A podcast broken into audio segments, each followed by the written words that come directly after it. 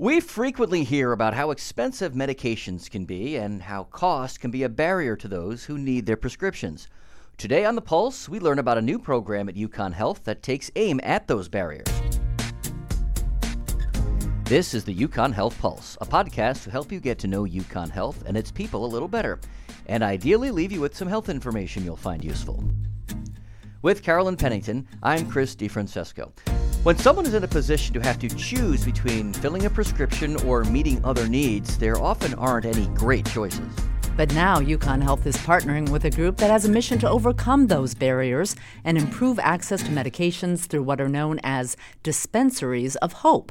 Here to tell us more about it are Pharmacy Director Emmett Sullivan and Pharmacy Manager Dr. Hetal Patel. Thank you both for being here today. Thank you for having us.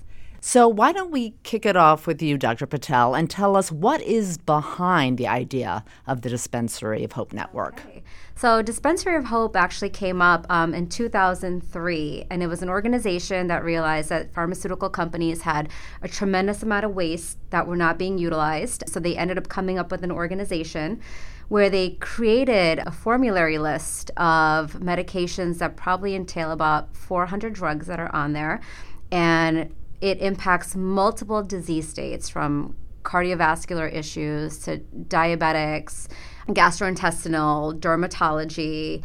Um, so there's quite a bit of medications that they can choose from, and they just realized that a lot of pharmaceutical companies, when these expiration dates were coming up, they were being underutilized and incinerated. So why not give it back to the public that actually needed these medications? So they ended up coming up with a program that actually involves pharmacies throughout the nation which can actually utilize these medications. The downside is is they have a, a short expiration date, but they're still getting into the hands of patients and resulting in having them become more adherent to their medications. How unique is this to Connecticut?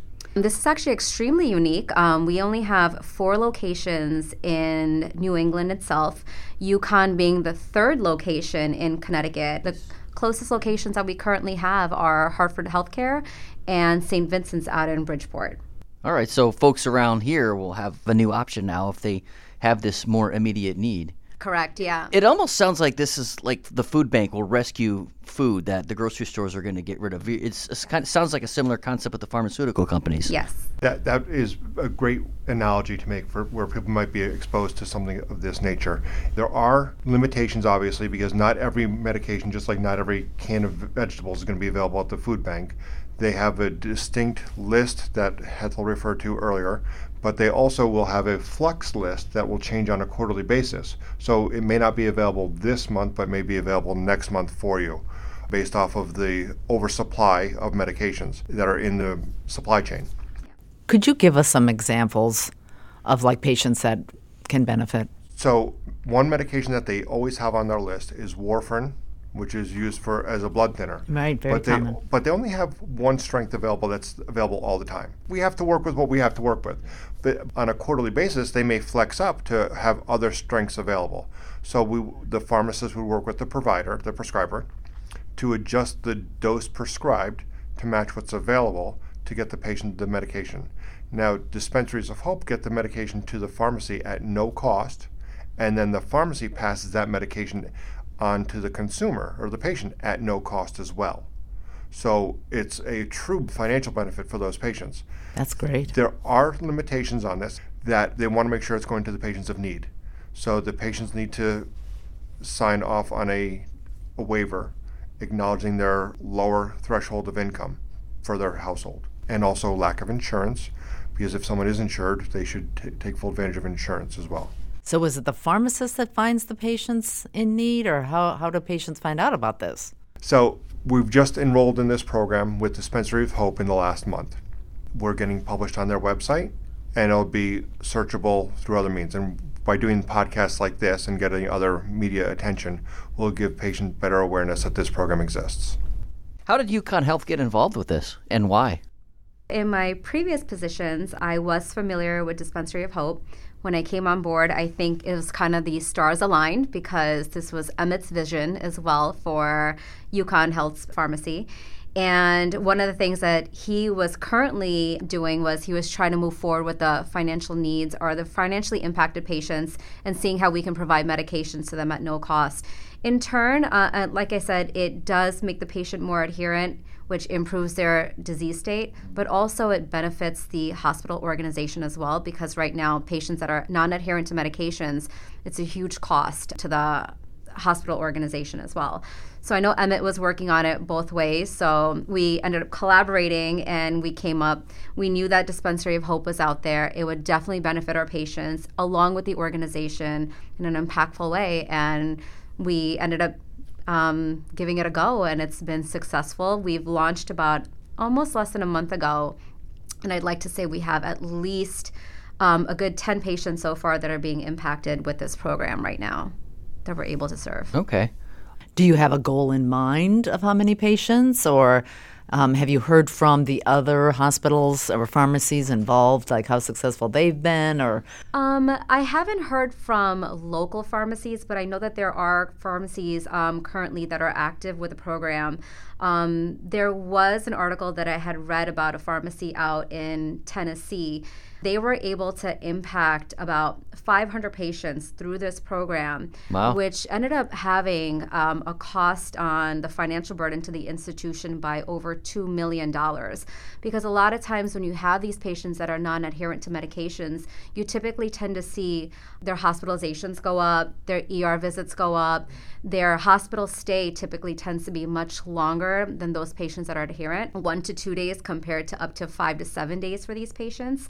And they tend to have annually more hospital visits as well three more visits, which are up to about $2,000 per visit compared to anyone that is adherent to medications. So, that example you just gave in Tennessee, mm-hmm.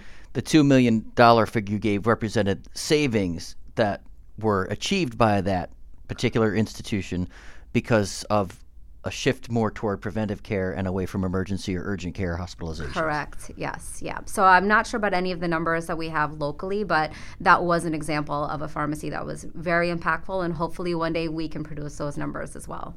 So it sounds like a wide variety of patients too can benefit. I mean, you had said the warfarin, which is for heart heart right patients or whatever. something yeah, like that. Something like that. But so it's the gamut of yeah. medications. Yeah. And insulin tends to be actually one of the biggest barriers for diabetic patients.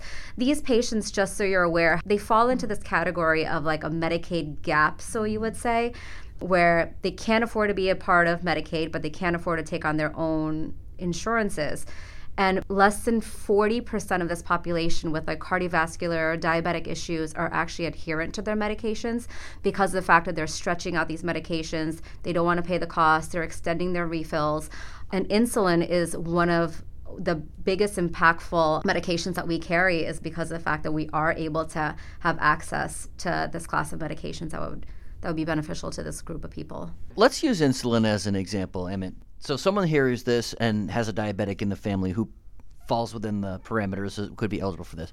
What are the that person's next steps in order to obtain this insulin through the Dispensary of Hope program at UConn Health? There are several different formulations of insulin that are available. We want to make sure that we work with the provider, the prescriber, and get that the formulary or the formulation that's on our list at Dispensary of Hope prescribed. Patient can present the prescription either electronically or bring in a hard copy if that exists, and and it'll be filled at the pharmacy at no charge to the patient. And this is over at the exchange. This will be over at the uh, 270 Farmington Avenue in the Exchange Building, correct? Oh, okay. So it's just that simple. And the provider does not need to be a UConn Health provider. It could be a prescriber in the community. So if there's a need in an urgent care setting or wherever a patient may be going for care, that prescription would still be a, an acceptable order if this is only the third dispenser of hope in Connecticut, how well known do you think it is among community providers that this is even an option for their patients who may be struggling to deal with getting a prescription filled? I think that's where the barrier lies. Um, and I think that's with your help, we're hoping to get this message out because I don't think a lot of providers are aware, especially within our own organization. So, a lot of times when we have a patient that comes up with any financial needs, we do send the formulary over to the provider so they are aware that we are part of this program at this point. They can choose from this program as well, so their patients can get overall refills time after time from this program. But I think that that is going to be our biggest barrier. Like I said, is educating these providers and just getting the word out, letting them know that we are a part of such a great program that will benefit our patients. So we really could attack this from multiple angles, right? Like educate the patients so they know to ask for it, educate the providers to let them know this is an option, and maybe even like our own community here at UConn Health when they have conversations with their parents or their family members to raise the awareness. It seems like this fits in with the academic mission that UConn Health has too. That it's actually, you know, helping to, like you said, educate the patients and our public mission. It seems like this fits very nicely into that. It definitely helps the patients, especially when the patients are in that brittle state where their income is not quite enough to make all their ends meet and yet not low enough, I hate to say it that way, mm. but to to where they would fall into other safety net programs that are available for them. So it's that gray area that really is beneficial for the for the patient. And qualification does not depend upon immigration status, does not depend upon any other barrier other than the financial threshold and also having insurance. So once you clear those two components, the pro- whole program is opened up to the patient. It almost seems like it's kind of reflective of where Connecticut is with a, a focus on preventive health. But I believe you were telling me before we started that there are several hundred Dispensary of Hope Network affiliates throughout the country. So this is a pretty far reaching thing. Yeah. Yeah, and it's been out for quite a bit of time. So I think that the word is still getting out there. In Connecticut, we are just starting to introduce ourselves to it, but there's other organizations that are out there nationwide that do provide this benefit to their community as well. How often, I think you said every quarter, the list of eligible medications is updated? How does that work, and how, how much lead time do you get so you can kind of prepare and, and prepare the potential recipients and prescribers? So ideally, we'd have the prescriber ordering medications that are on the consistent list. That's a static current list that does not change from quarter to quarter. But as there is demand, then every quarter they would update from the manufacturers from their excess supply they then would shift over to the Dispensary of Hope hub what's available, and that information comes out on a quarterly basis. So, because we're just new into this system, we don't know exactly the pure cadence on it. We haven't seen the second order come in as of yet. Oh, okay. So, um, but as we're getting new to this, I would expect an update to be occurring in the next 10 weeks on other medications that could be added onto the flexible list. Would that list be something that's publicly accessible? Would that show up on a, a UConn Health website someday once you kind of get up and running with that, or is that more of a kind of a, a an inside list? No, it, it, we're not holding any secrets on this. This, this is too good of a program to hold back, and um, it's not only available th- will be available on our website, but it's also available on the Dispensary of Hope website as well on a national level. Okay. Are there any medications that will never be on the list, or? You're probably not going to see narcotics. You're probably not going to see certain lifestyle medications, let's just say Viagra for, for oh. lack of a better term. Yeah. I have not seen any class of medication being crossed off the list. Dr. Patel, have you seen anything that was crossed off the list on those two? No, I mean there are pain medications that are on there, but just not the Schedule Two drugs or any controlled medications. But when it comes to any any sort of class, I think it's really what they have access to. So it's pretty much a, a, a big array that they can choose from. Before we say goodbye, is there anything else that we need to make sure to let the public know, or anyone who's listening know, about the Dispensary of Hope program UConn Health is now affiliated with?